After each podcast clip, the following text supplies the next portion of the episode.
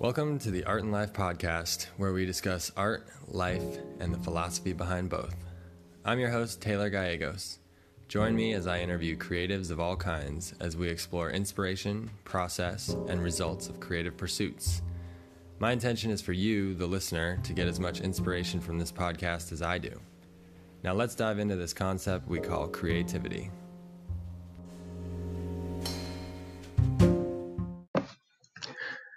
Welcome, everybody, to the podcast. My name's Taylor. Uh, today we have Corey Cameron, the one and only uh, legendary Corey Cameron. Corey is a landscape architect. He's a painter, he's a surfer, he's a cancer survivor, he's a brother, and he's a friend. Um, yeah, we got into some really cool conversation today. It was very, it was rich is exactly what I want this podcast to be. Um, I feel like the format's working and it's bringing out that authentic originality that I want in these interviews. And um, yeah, this is a perfect example. Uh, I'm on the right track. It feels good. We're getting the most out of these guests for you, the listener, to uh, yeah, get inspired, be you know pumped up by the potential of the world of creativity. And you know everything is transferable to different fields and different genres and uh, yeah take this and run with it. Make it into something in your own world. Um, side note we had finley corey's dog in the in the studio today. And at first for the first like 20 minutes he was just like running around. He's a little chihuahua. Um, terrier mix and he was kind of like freaked out in the studio at first just like excited running around. And then at one point he just comes and like sits down on my lap and just chilled for the rest of the time. Um it was really nice. It was like he settled into the uh, wood shack studio just like we all do. So welcome to the studio everybody. Thanks for listening. Welcome to the podcast everybody my name is Taylor Gallegos. I'm your host. With me today is the legendary one and only Corey Cameron. Corey Cameron is a good friend of mine. We've been buddies for, I don't know, 10 years, 10 years something like that. Yeah. yeah. Um, we met working at a restaurant in Oceanside, California. Um, Corey, thanks for being on the podcast. Thanks, man. Um, I don't know about legend, but Definitely. I'm happy to be here with you. This is I I love this podcast. I've been listening to it. That's awesome. Yeah. It's great. I, I've driven a lot of inspiration out of this podcast. Um, yeah, it's a good time to be here. Just yeah. to let you all know, we have uh, Corey's little dog, Finley. He's in the studio today. he might be making some noise, but it's okay because he's really cute. Yeah.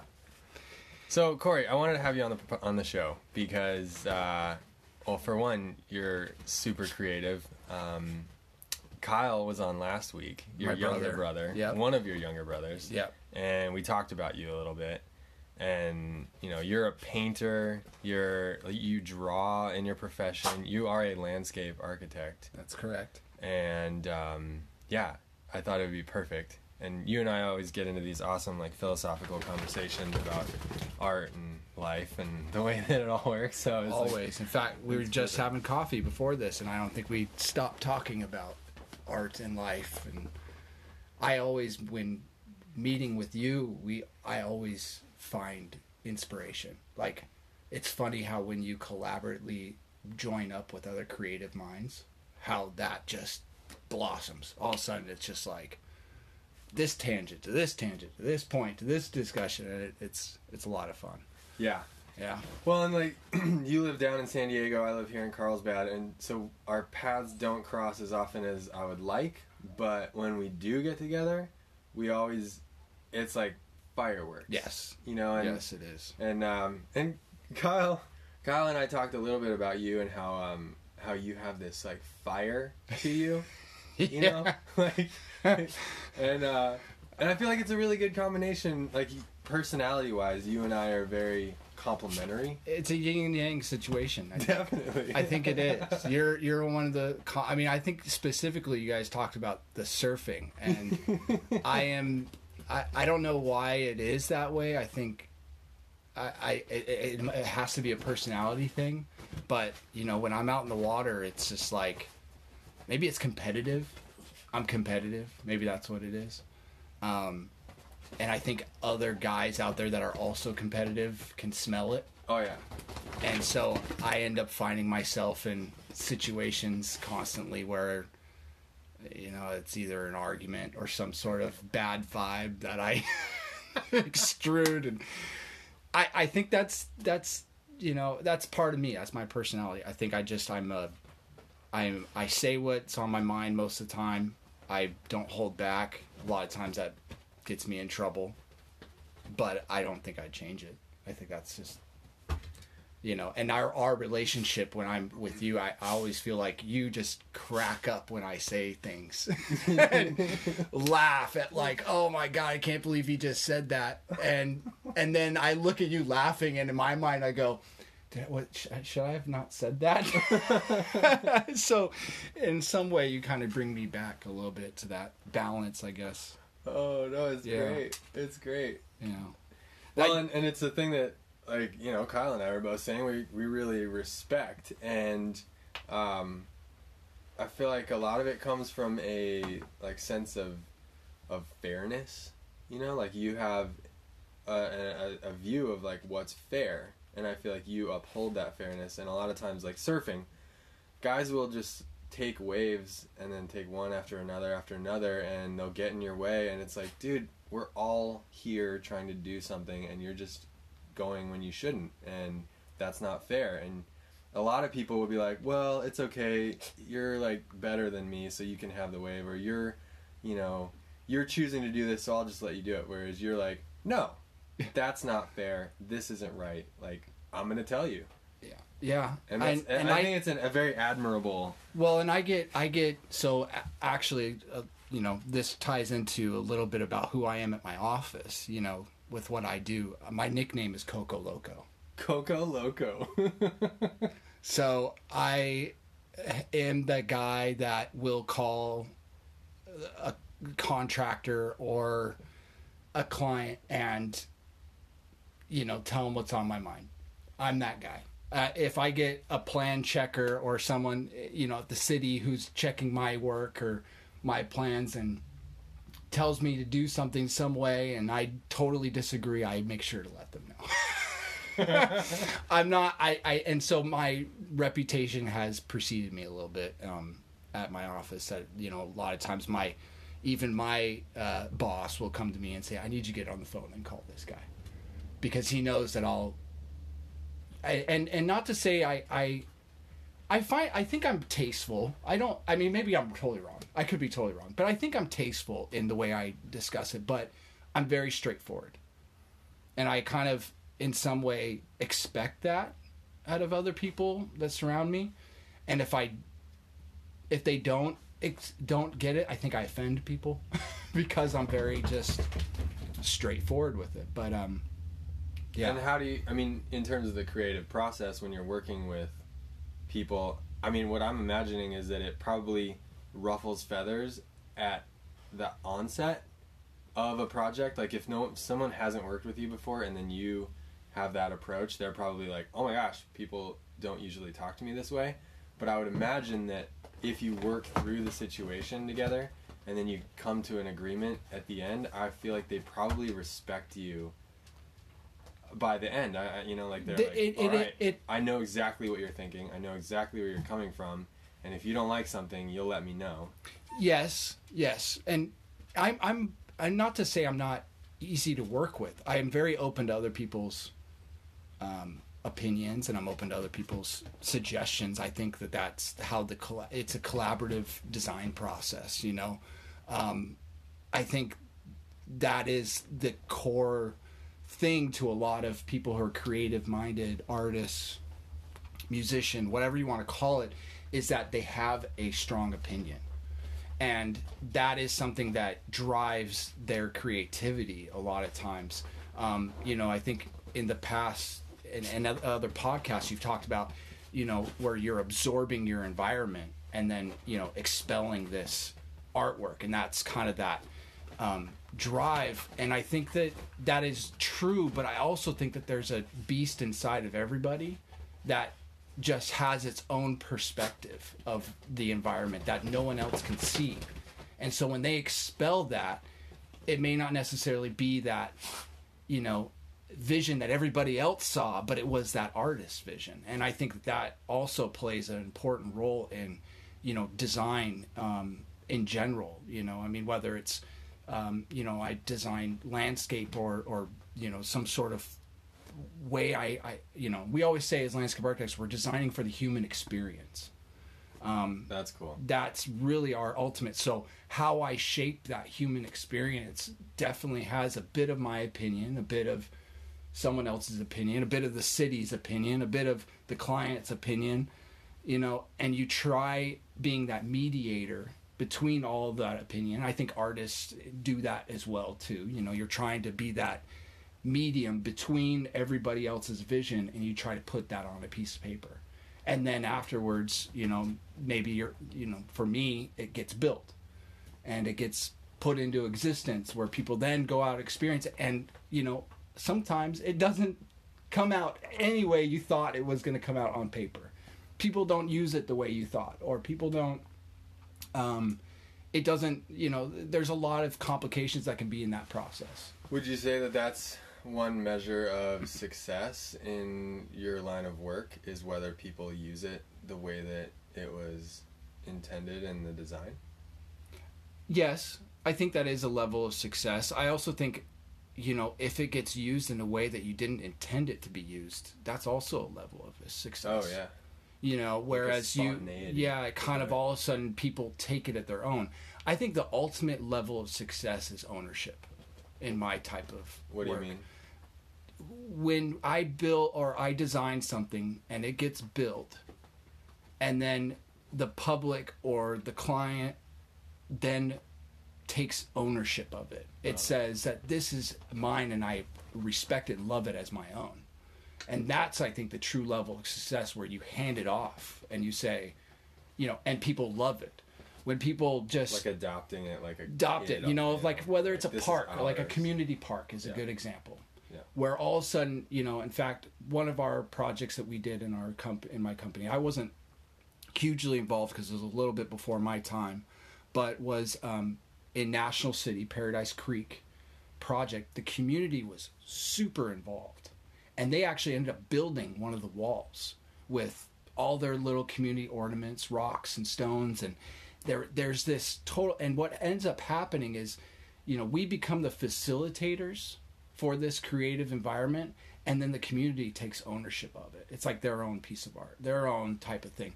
And what ends up happening when you have that is you don't get many people messing with it. You don't get people you know changing it because they didn't like it. Like good example is the cardiff kook you know if you're from around cardiff and you've seen the statue that's the cardiff kook the community has taken it under its own yeah they hated it it got delivered and put into cardiff and the community hated it and they hated it so much that they decided to decorate it their own way.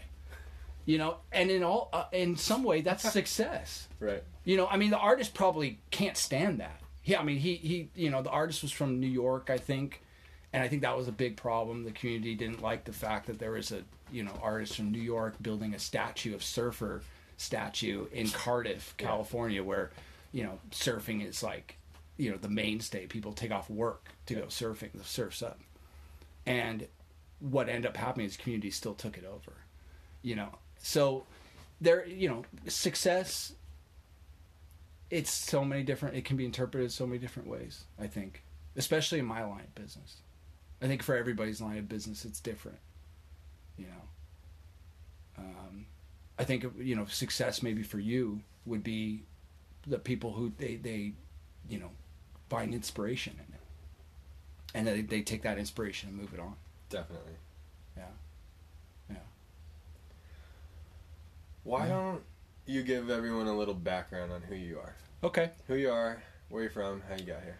Well, I am. Um, I was actually born in Cedar City, Utah, but I only was there for maybe a few months. Moved quickly to Sacramento, California. Um, grew up a very short period of time. I think about seven years old. We ended up moving up to Oregon, um, and I I definitely was raised in Oregon. Um, all my most of my memories are all from Oregon. Um, I quickly I got into a band when I was in high school. I fell in love with music. I fell in love with I was always kind of an artist, like drawing, creative mindset. I always built things. I love building things. I used to build skate ramps like all the time. And then I one day I found out there's this, you know, computer program where I can design the skate the the ramp. And so I actually Nice. like I remember this when I was my old friend Jason way back shoot, this was junior high. And um, I drew the ramp out, showed it to his dad, and his dad bought the materials for it, and we ended up building this little skate ramp.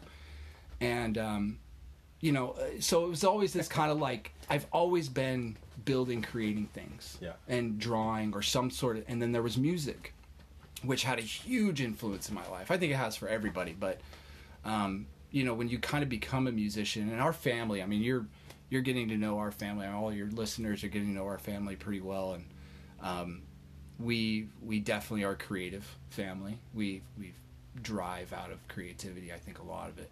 Um, my dad, I remember falling asleep at night with my dad playing guitar with his friend, and I I mean, I'm sure my brothers and my sister can all remember us laying in bed listening to dad play the guitar as we're kind of going to sleep eh, out in the living room with his buddy and um you know i think that that came from him passed along. He taught me two chords on the guitar and then i just took off from there. I joined a band. In high school we got in a pretty good band. It was it was we were doing pretty good for a little local band. I mean we you know we had a bunch of shows. We were doing, you know, performing for, you know, I think one of our shows we had, you know, upwards of 100 people show up or something. It was, you know, I mean, for a local little gig, we did some recording and um, we we had a really great sound. If you ever guys want to check it out, I don't know if it's still around. You might be able to find online, but we were called Ninth and Main.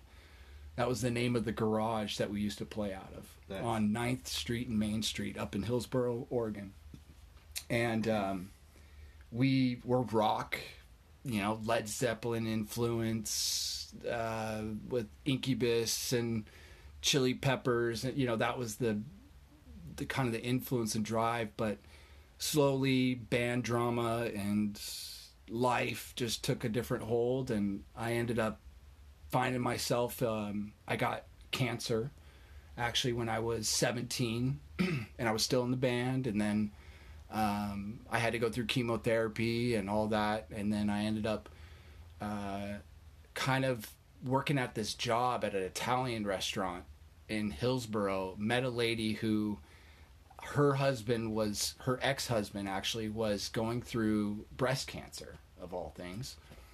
Um, we kind of got connected through the kind of cancer association and um, ended up she had a place here in Carlsbad that she when they had divorced she had moved down here got a, a condo and then ended up um, going back up like to go take care of him while he's going through chemo. And at that time i met her and she says you know i've got this place. I need a house sitter. Would you want to just you know go house sit? And um, at that time i had this girlfriend too that i met there and she was also from encinitas so uh, you know the universe kind of just points you in the direction sometimes you got to go. And so i immediately sure. And i was just finishing up my chemotherapy treatments. And i think it was about a month after i was done with my last chemotherapy treatment we packed up the car and moved down to carlsbad. Nice. and i was still bald. I still had no hair. Yeah.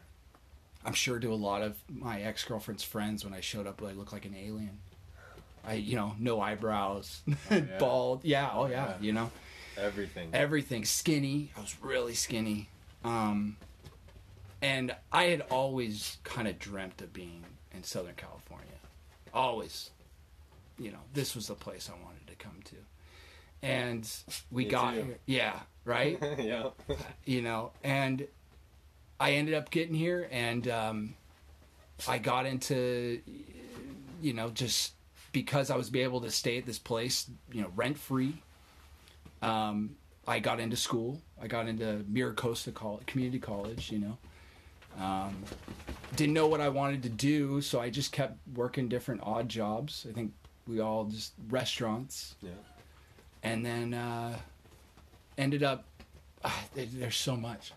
Wow, it's like there's just so much that has just happened in such a short period of time. I mean, I met you about that time. It was around there. Moved up to Oceanside.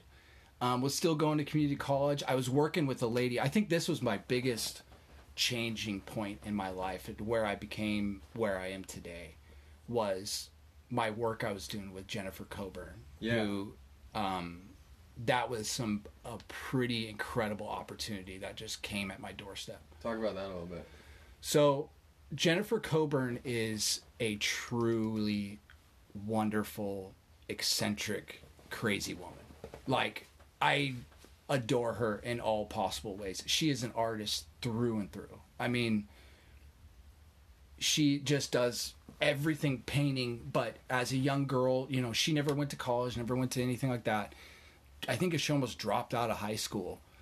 But she became infatuated. I mean, her she's got a, a, a plant background, and she became infatuated with topiaries. And for you listeners out there, I don't know if not everybody knows what a topiary is, but I mean, you do know what it is, but you don't know the name. It's a plant sculpture. So if you think of like Edward Scissorhands, you know how he created the the um, little plant sculptures, and a lot of times, plant sculptures are made. These topiaries are made when the plant's fully grown, and you trim it into the shape that you are looking for. Well, Jennifer had figured out a way that she could, with metal, make the framework of what she wanted, and you know, put mature plants into this framework and be able to pull them out of this framework. And you have a topiary that would take usually a couple years to develop in a matter of a couple months. And the big thing is that she got a contract with Disney. And so she is the topiary artist for Disneyland for the past 30 plus years yeah. and she's been doing you know Mickey, Minnie. I mean, anytime you go to Disneyland now and you see a, a, a Mickey's plant sculpture, Yeah. you can you guarantee that was Jennifer's work, and she saw. Uh, we developed a crazy relationship. So my initials are CRC, Corey Russell Cameron, and her husband, who had just passed away about maybe a year and a half before I had met her, was uh, also CRC. Wow. Yeah, Charles Richard Coburn. And I think that's Richard. I, I'm not 100% on that. But that's kind of this like crazy, again, this universe, right? Just points you in that direction. And I, she immediately and I became, you know, good friends. Um, I worked for her. She taught me how to weld and taught me how to work on her CNC machine, you know, to where we cut out all the metal work and build these frames. I ended up doing jobs for Las Vegas and Disney. Um, it was this crazy kind of thing. And at the time, I was in school and I'm thinking I'm going to be mechanical engineer. And so I, you know, going into this engineering school, I think I got into, um, it was calculus one or two, and I showed up for the first day of class, and I was just like looking around the classroom. I said, "This is not me. I'm not this straight edge. I'm not. The numbers are great and wonderful, but I'm I'm definitely not on a level of some of these other students." So I got a little discouraged and you know not sure what to do, and it just so happened that Jennifer had a uh, showing at the ASLA, which is the American Landscape Architecture Association. Um, little, they had a conference here in San Diego, and Jennifer actually had a booth at the conference, and I went and got to run the booth, and I had never heard of landscape architecture before that. And I go to this convention, and I'm watching, you know, all these people walking around talking about you know plants and talking about hardscape and they're talking about play structures and they're talking about you know the built environment and they're they all have a beer in their hand. And I'm like this is more my type of people you know and it just hit me and I said that's it that's what I'm going to do I'm going to be a landscape architect and I immediately you know go back to the school and the campus, go to my counselor and say, I want to be a landscape architect. How do I do this? And they immediately pointed me in the right direction. And, you know, a few months later, I got accepted to Cal Poly Pomona and ended up going up there and getting a degree four years later. Got a great job back in San Diego. So came back to San Diego and here I am. Yeah, that's Yeah. one thing that, like, going into this interview, I wanted to talk to you about, and we Mhm. talked about this already, but it's like setting goals and then going after them, and I feel like that's that's something so awesome because like you and I met, you know, you were like we were just young punks, you especially. Yeah, yeah. I've all, I'm still am. but I still am a young punk. which is great. And it- I'm sure it like influences your art, and like that's part of your your fire and flavor that that you have as a creative. But you know, like like we were saying, like you were working this like shitty little job as a cook at this one place that was like this like Larry's. rat infested beach bar, which is great. Larry's is great, by the way. It is. It's Um, awesome little. And in fact, I met my wife there. You did? Yeah, I didn't know that. yeah. Oh wow. So she actually knew my one of the girls that worked there. She was a cocktail waitress or something, and um, they had come in, and we ended up going out on a date after. Like we we met there. They forced me out. I didn't want to go out. Yeah.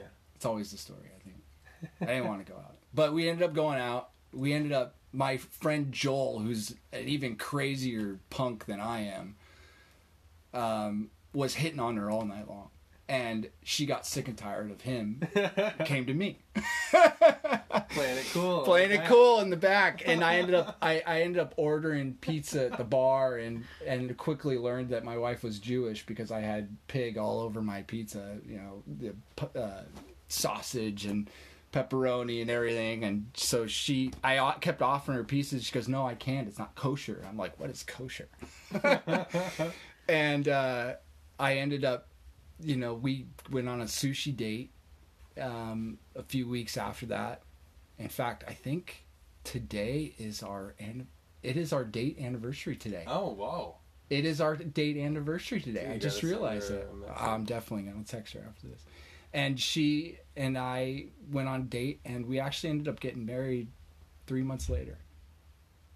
Fire. Yeah. That's that fire. Yeah, that's that Coco Loco. yeah. That's what that is. That's Yeah. that, you know, just opportunity comes a knocking. I don't usually turn it down. Yeah. I'm a quick to jump onto things. Um, it's hurt me in the past, I think, but it's also more than anything benefited me. Right. You know, definitely has. Well, I mean, So Okay, going back, so- setting goals. yeah. And there's like so many little offshoots of I know, I know. I want to expand on. But I mean, I feel like, okay, so you've had cancer a handful of times. Yeah. Like, how much has that influenced the way that you live and the way that you make decisions? Oh, You know, like I would imagine, like being that close to, like, uh, not being here, you probably are like, "Fuck it, let's do this." Like, oh, like this is great. Let's it, move on. it has ultimately shaped my life um in in in good ways and in bad ways um so going back i got cancer the first time at 17 and then um right before i ended up I, so it came back again at 21 so i 17 i had cancer came back again at 21 and after that i ended up coming back here. And actually just about a year ago i ended up getting tongue cancer. And i had to have had to have part of my tongue removed. Um, and when i say that you know cancer has shaped my life in more ways than you know good and bad i think the bad side is that i'm on constant watch out for cancer Right. um, my you know body has been exposed to too many chemicals from chemotherapy um, i got my hip replaced Yeah. because of chemotherapy um, i've you know had multiple surgeries um, and that's kind of the hard part i think that's that's that's really the the worst part about it is that my life kind of revolves around this looming cancerous doom. I mean, I get a flu, and the first thing in my head is, "Oh shit, I got cancer again." You know, and that's and that's unfortunate that I have to con- constantly be, you know, thinking about that, and I, I mean, anybody who's out there who's dealt with um, cancer and chemotherapy kind of knows this. This is something that you you constantly think about. You get a, you know, a lump on your, you know, skin or something that comes up, or you aren't feeling hundred percent. It's like the first thing you want to do is you think you got cancer. Um, I'm, you know, so that's kind of that bad part, but, but the great part about it is it's opened this kind of fuck it attitude. You know, I mean, I already kind of had that, but it just just solidified it even further. Um, I think there was a lot, you know, cancer surrounds a lot of spirituality that comes out of it. A lot of people, you know, find God or find religion through it. Um, I was a bit of the more opposite end. I was like, if God had given me this to deal with, you know, if God gave me cancer, why would He not let me get into heaven? Hmm. You know what I mean? Like, people get handed things that I strongly believe that people get handed things only things that they can deal with. Um, whether at the time you think you can deal with it or not, that's different. But ultimately, you are a strong enough person to handle anything that comes your way because that's the way it's built. Um, you know, and so I think that that solidified my spirituality even further. I believe more strongly in the power of my soul and the power of my mind and the power of my energy.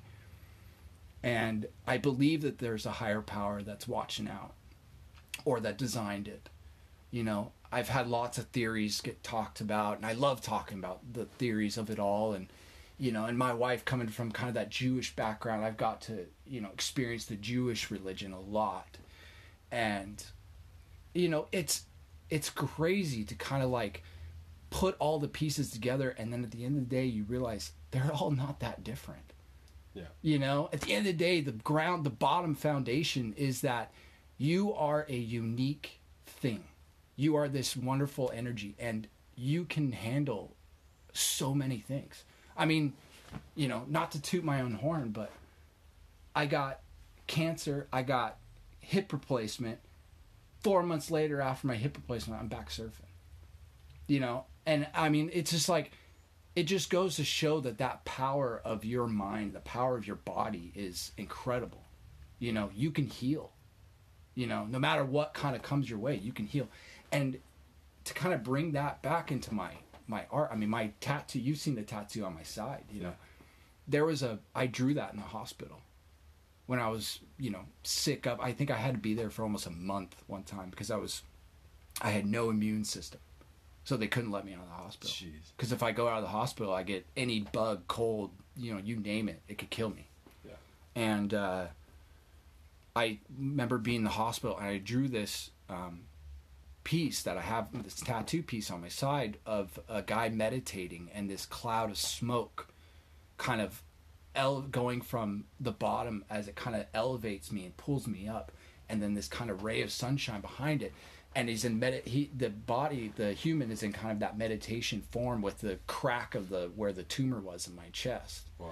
and the power of that is that there's you know that i healed it was healing you know it was this constant mindset of you know watching this kind of struggle you know where you, you kind of breathe in the smoke and it chokes you. But that's that healing process right? That's that you know going through this difficult time and but at the same time like being calm keeping a mindset a meditation you know.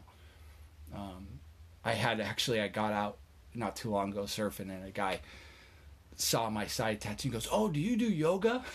it's like, eh, sometimes I guess you know. And he's like, "Oh, but that's that tattoo. You must do yoga." I go, "Well, there's a lot more history behind that." I didn't get into it with them. I mean, I pick and choose when I have conversations all about it, but I it, it's definitely shaped who I am. It's definitely, you know, I'm in constant reminder of it, um, and I think that's a good thing. I think that definitely has you know built me into the person that I am today, and you know it's influenced my perception And I think that that coming back to an artist or creative being, perception is everything. How you perceive the world or how the world, you know, looks to you is how you kind of develop your creative mindset. You know, what goes in must come out, right? You know, that I absorb it and then I'm going to put it back out there in the way that I see fit. And you know, I think in all of it, there's always this in my artwork, my sketches. I al- I like to draw a lot of eyes. Yeah. Eyes are always this kind of like, you know, because I think that that idea of what I'm seeing is coming back out, but I don't always know how to express it. So an eye is to me is always that two way mirror. It's like it's visioning, seeing something, but then that person looking at that eye is also seeing something. So there's this connection immediately I think people have with the eyes, you know, and I love to draw eyes. Yeah. I've always loved to draw eyes also. Like that's one thing that ever since I was a little kid, uh, you know, as young as like probably like six or seven, I've just got like throughout my drawing books there's just pages of eyes looking different ways. One thing I really enjoy kind of tripping out on is okay, so the two way mirror thing of the eye. So at the same time, I am using my eyes to absorb light from the outside world, which is like showing me shapes and colors and imagery. Like I'm I'm just taking in what's going on around me. But at the same time, I can be sending messages out through my eyes. Through my like the way that I'm looking at things. I can I can look at you and I can send you a message. You can tell if I'm happy, angry, whatever. Um, and so there's like when we watch when we look around and we see people and they're using their eyes there's like this like dual situation happening and one of them there's an aware like they can have an awareness of the message they're sending out you know as adults we are aware of like if i look at you and i like scowl you Mhm. know what i'm thinking. Whereas like kids have no idea. They're like at, until a certain age they don't know like th- that they are actually sending out a message with their eyes also. So like babies and little like infants and things it's really interesting having like eye conversations with kids because they like they don't censor themselves in their eyes No and what they look at yeah they're just like looking around they'll just stare at you Yeah. whereas adults we know that you you don't just stare Oh, that's cr- that's crazy. there's this like funky Didn't think duality about it like that, with, yeah. like a two-way mirror it's, yeah. it's like yeah. it's uh Well, it's cultural too. yeah You know, like it even comes down to cultural experience. Um, you know, people, you know, we always say, don't stare. You know, don't stare at them. Um, you know, and in one way, I guess, you know, it could be rude, I guess, but at the same time, it's like maybe someone's just absorbing. That's that's what they're doing. They're Right. just absorbing. they're not intending Yeah. to like Offend. send you a message of Yeah. offending or anything like that. They're just like literally just looking in your direction and Yeah. they're taking in the messages. Well, and I, I even find myself, you know, on this top, I, I walk down the street, you know, I, I, I park, I work downtown, and downtown is a very interesting place. There's any city. And I park in a parking structure and I've got to walk to my office. And there's a, there's a halfway house right by where I park. And um, there's always kind of some, you know, interesting people hanging out there. And I find myself, I used to find myself walking and I would look down and just walk. And I think that's a signal when someone's looking down and just walking, there's like, they're got a mission. You know, I'm watching my feet, I'm watching the direction I'm going, and that's all that matters to me. Whereas when people are like walking with their head up and they're looking around, um, there's a different message. You know, that's like either you're strolling or you're kind of just observing or, you know, you've got no time to to worry about. Um, and I think that that you know it's funny how insane our eyes just make total difference of that. totally. Um, Well, and that that whole thing of like walking, you can look at your feet and not let anybody into your world, and you won't like acknowledge anyone else. And then there's the other way of like looking around and and I can like I can look at you and like take in your like physical form, or I can look you in the eyes Yeah. and have like a, a like momentary connection. And think about okay, so like you know the halfway house, you know. These well, are- so that that was people. yeah yeah. So I what I was going to say is I started changing my mind and saying, I'm not going to look at my feet and look down. I'm going to look up. And I made, I started just, I mean, I'm talking about like, you know, maybe a three minute walk in the morning. And I started looking up, and it's so funny when I catch eye contact with some with people, and especially some of these interesting people, whether they're some you know a lot of schizophrenic, a lot of kind of mental disorders, you know things like that, but they look at you and the intensity that you can kind of experience in a matter of a couple seconds of just getting eye contact with people. Um, I don't think a lot of people can handle it. I mean, I even find myself sometimes like, oh, I look away Right. you know, or maybe it's a, a thing that I'm seeing that I don't really like. Yeah. You know, that I'm like, oh, it makes me not feel like I feel weird when I'm looking at this. Right. Um, but it creates this total, all of a sudden intensity, and then all of a sudden my creativity comes in, and I start thinking of the story that might be behind this, or the, you know, and how funny just a quick eye contact with these certain people, and and a lot of times I'll get, you know, more nine times out of ten, it's just a smile. Right. people just look and they look and they smile at you and you smile back and you had a brief moment of human connection and then you keep going with your day Dude, and think about what that does for the other person, especially people in like down and out situations. Like one thing that I, I okay, when you do look someone in the eye, you make this connection, and then you almost like invite their energy into your field. yeah You know, and that's one reason why I think a lot of people don't look at people in the eyes is because they don't want to invite energy in. They don't want to open the door. But if you can be in a, an environment where you're like safe and, and like inviting people in and you know that it's not going to bother you, you can sort of use your your eyes as like a compassion tool. And so like like homeless people, I feel like one thing that and this is just my feeling, I don't know. Um, but like I feel like one thing that people that are homeless or down and out uh, experience is like a lack of um, like connection and like actualization. Mm. You know, they are not part of society the way that they would like to be or like everyone else is.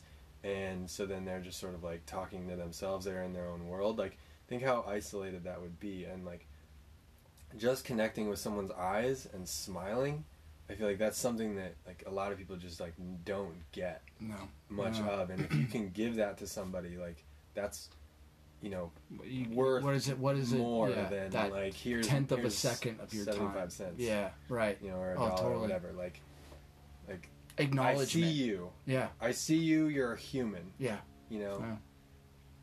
Yeah, I it, it's it's crazy. I mean, how much I think we kind of go around this world and don't realize what we're actually doing or, what, or how we're changing. I think a lot of times we're just going around blind. Funny to go back to that eye concept, Yeah. but I th- really think we are. you know, even for me, like, you know, deciding to come here to Southern California or deciding to go to my landscape architecture, you know, or, or go down this professional field. I had no idea what I'm doing. I still don't know.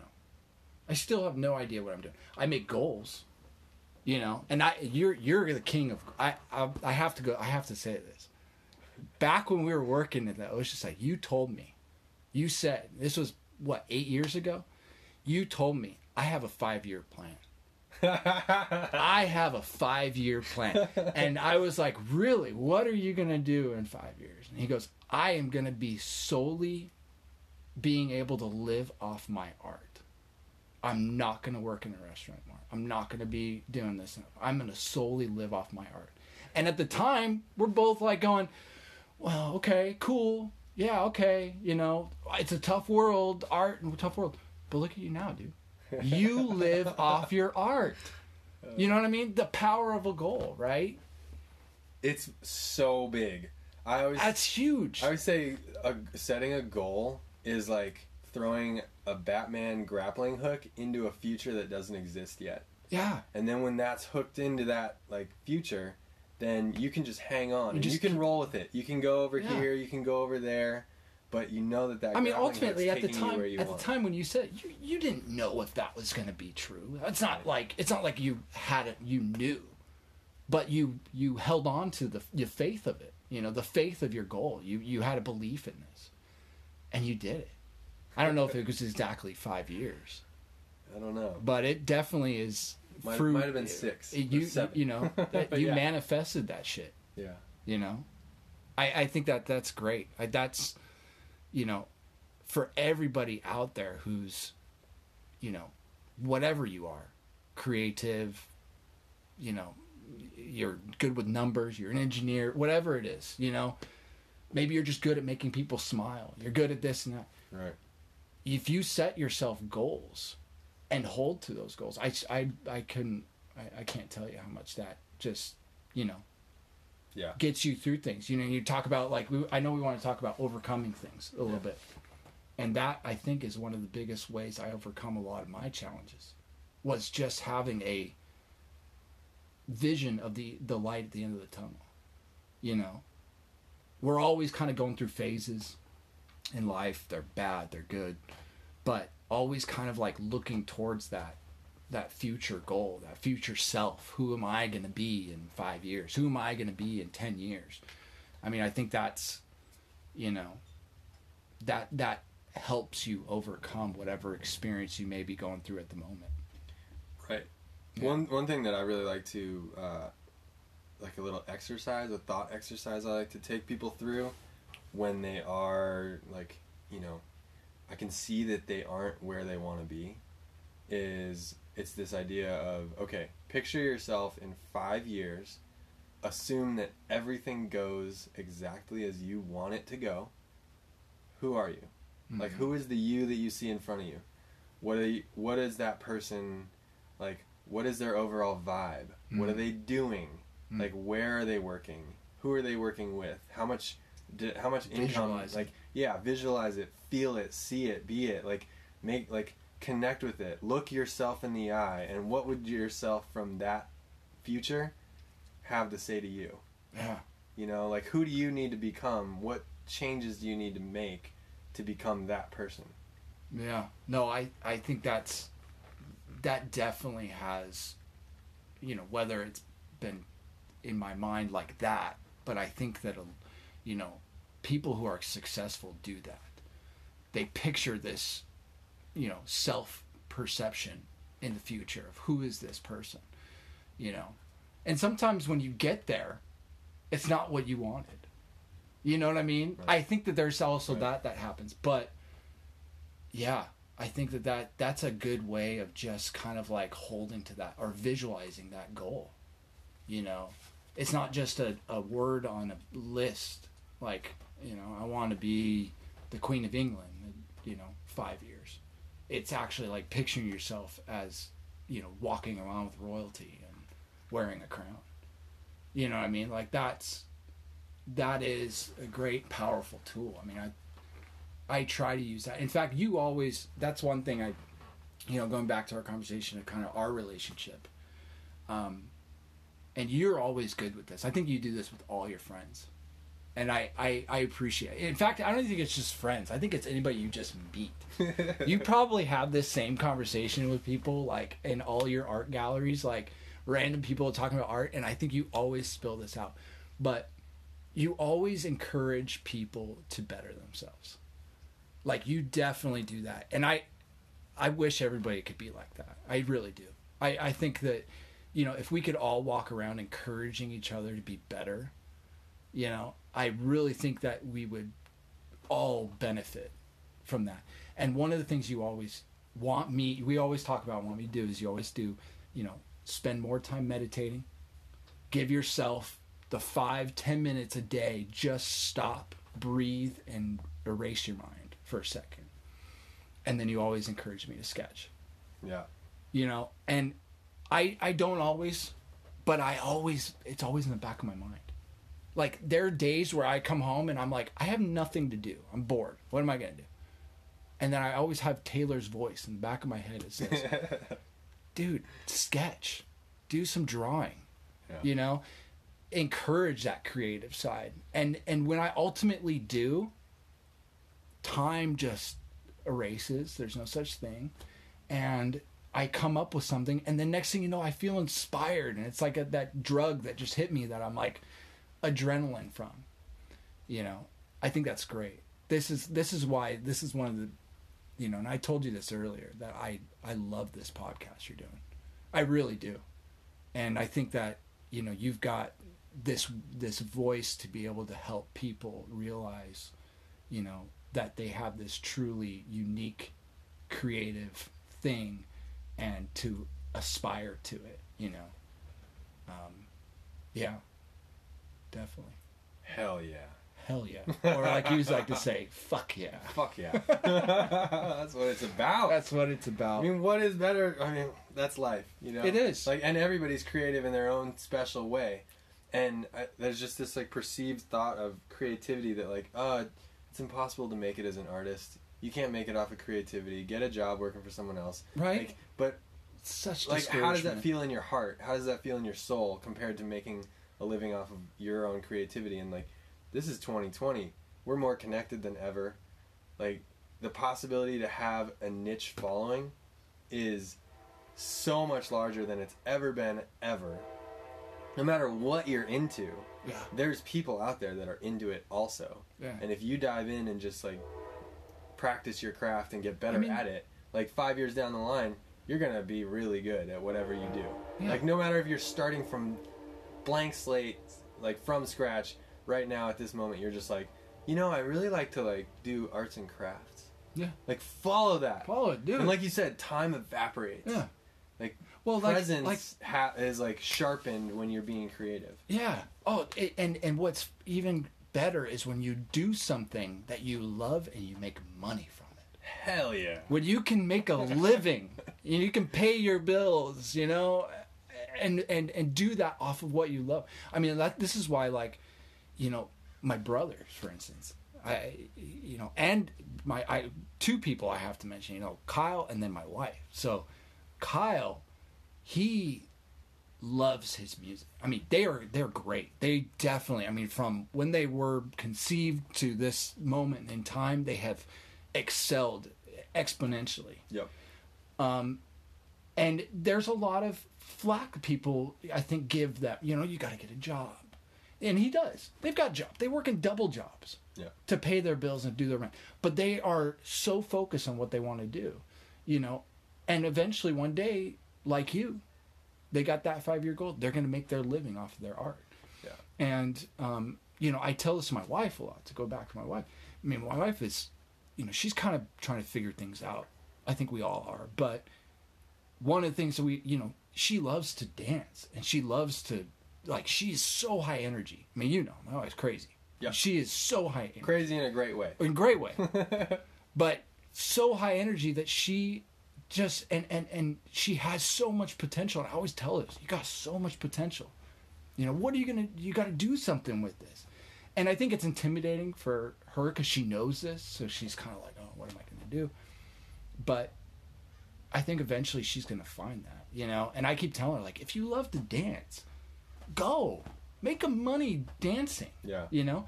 If you love you know talking people or helping people like you'll find that. Just keep searching. Just don't give up on the search Right. you know? I think um, by like making it a goal to make money off of your craft, I think that is really intimidating for people, especially at the start when you're like, I I'm just like getting started, but like like you said, just go towards it. Like follow your excitement, and then opportunities are going to start to show yourself or show themselves. Like you'll see the nuance and the niche that isn't being filled, and you'll be like, oh well, I could do that, and then like boom, boom, boom, one thing leads to another.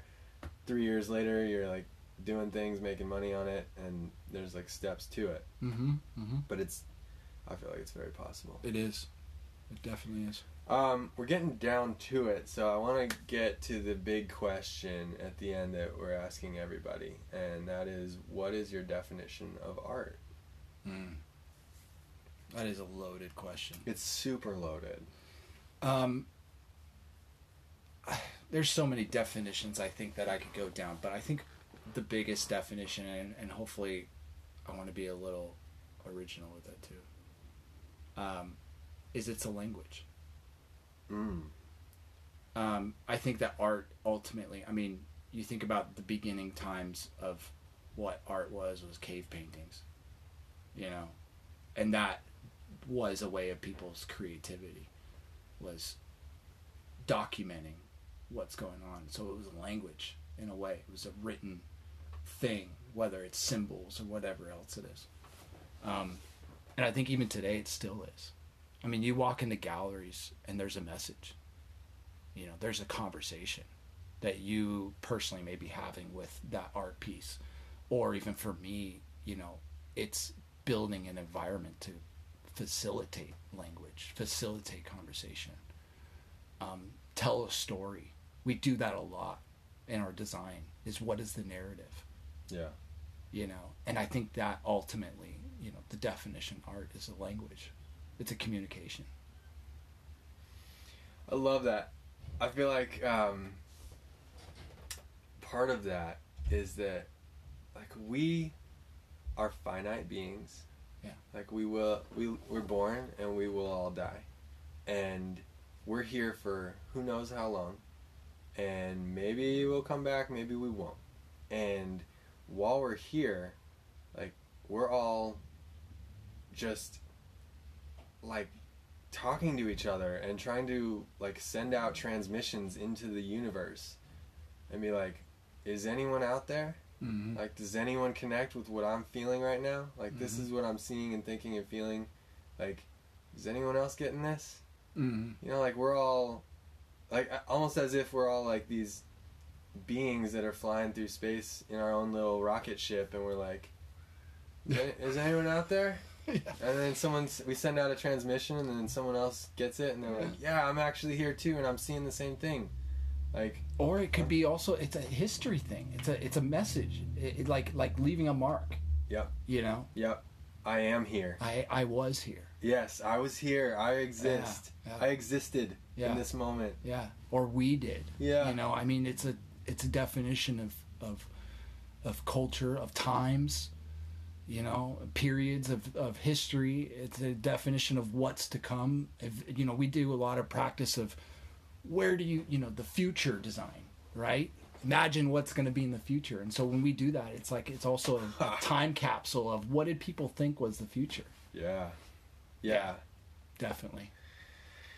oh corey we could talk for I know. like four We're, hours we're probably going to end this and end up going and talking more. yeah, oh, we're definitely gonna do that. Um, there's that little bit of cold that's still in my throat, but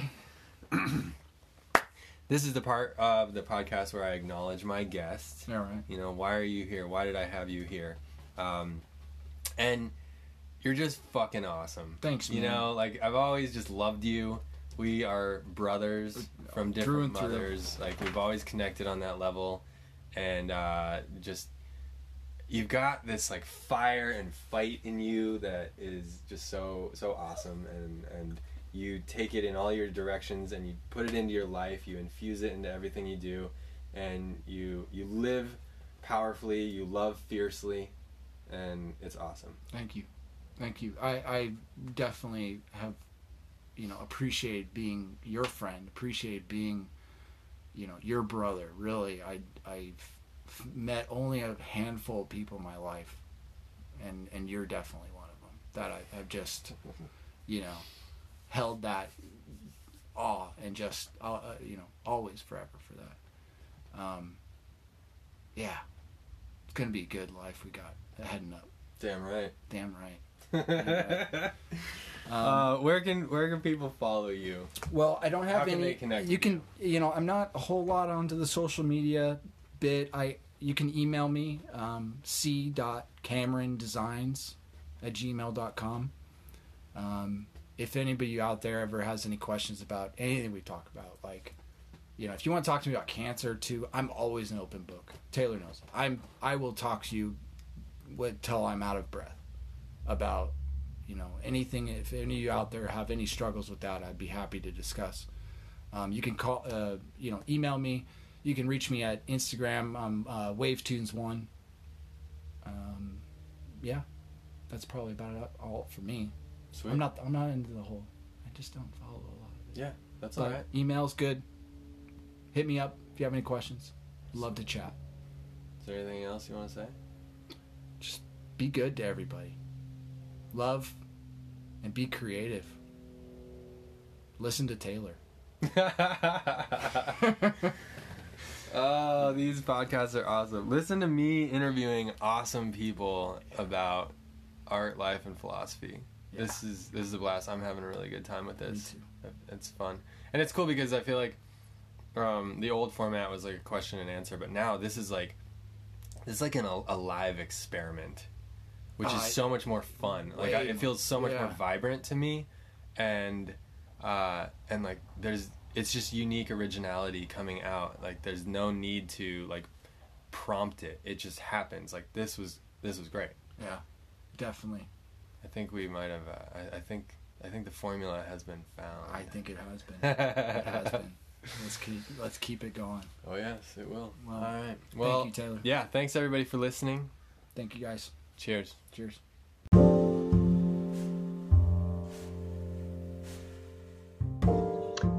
So that, my friends, was Corey Cameron, the one and only landscape architect, painter, surfer, brother, friend.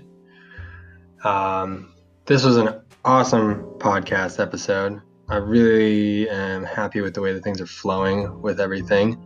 Um, the intention is to extract as much goodness out of these conversations as I feel like I get to have. Like I'm lucky to have these conversations with humans like Corey, um, you know, and, and I want to just like showcase that to the world because I feel like I'm surrounded by these like creative, amazing people. And uh, I know that listening in on things like that can be inspiring. It can be um, thought provoking, like art provoking. And that's the intention. I feel like this one is, uh, I mean, I'm pumped. I'm inspired. I want to do great things just recording it. So hopefully that transfers over to you. Um, don't hesitate to reach out to me and like let me know how this has inspired you, what you're thinking about it. Um, you know, any ideas that come up, things that you do with your inspiration. Uh, you can find me on Instagram. I just changed it to Taylor Gallegos Fine Art on Instagram. So reach out, say what's up, tell me you're listening. And uh, yeah, don't hesitate to reach out to Corey. You know, he mentioned send him an email, DM him on Instagram if you have anything that you're going through, if you have uh, any struggles, any questions, any ideas. Um, Corey's a great listener and he's always got a lot of good sound advice um, from a good perspective. So uh, do that. Say hi. I hope that you have a great day and you're doing something awesome and creative. Just know that whatever you're doing and you, whatever you want to do, when there's a will, there's a way. Go after it. Don't hold back. Um, yeah. Thanks for listening. I appreciate it. Take care.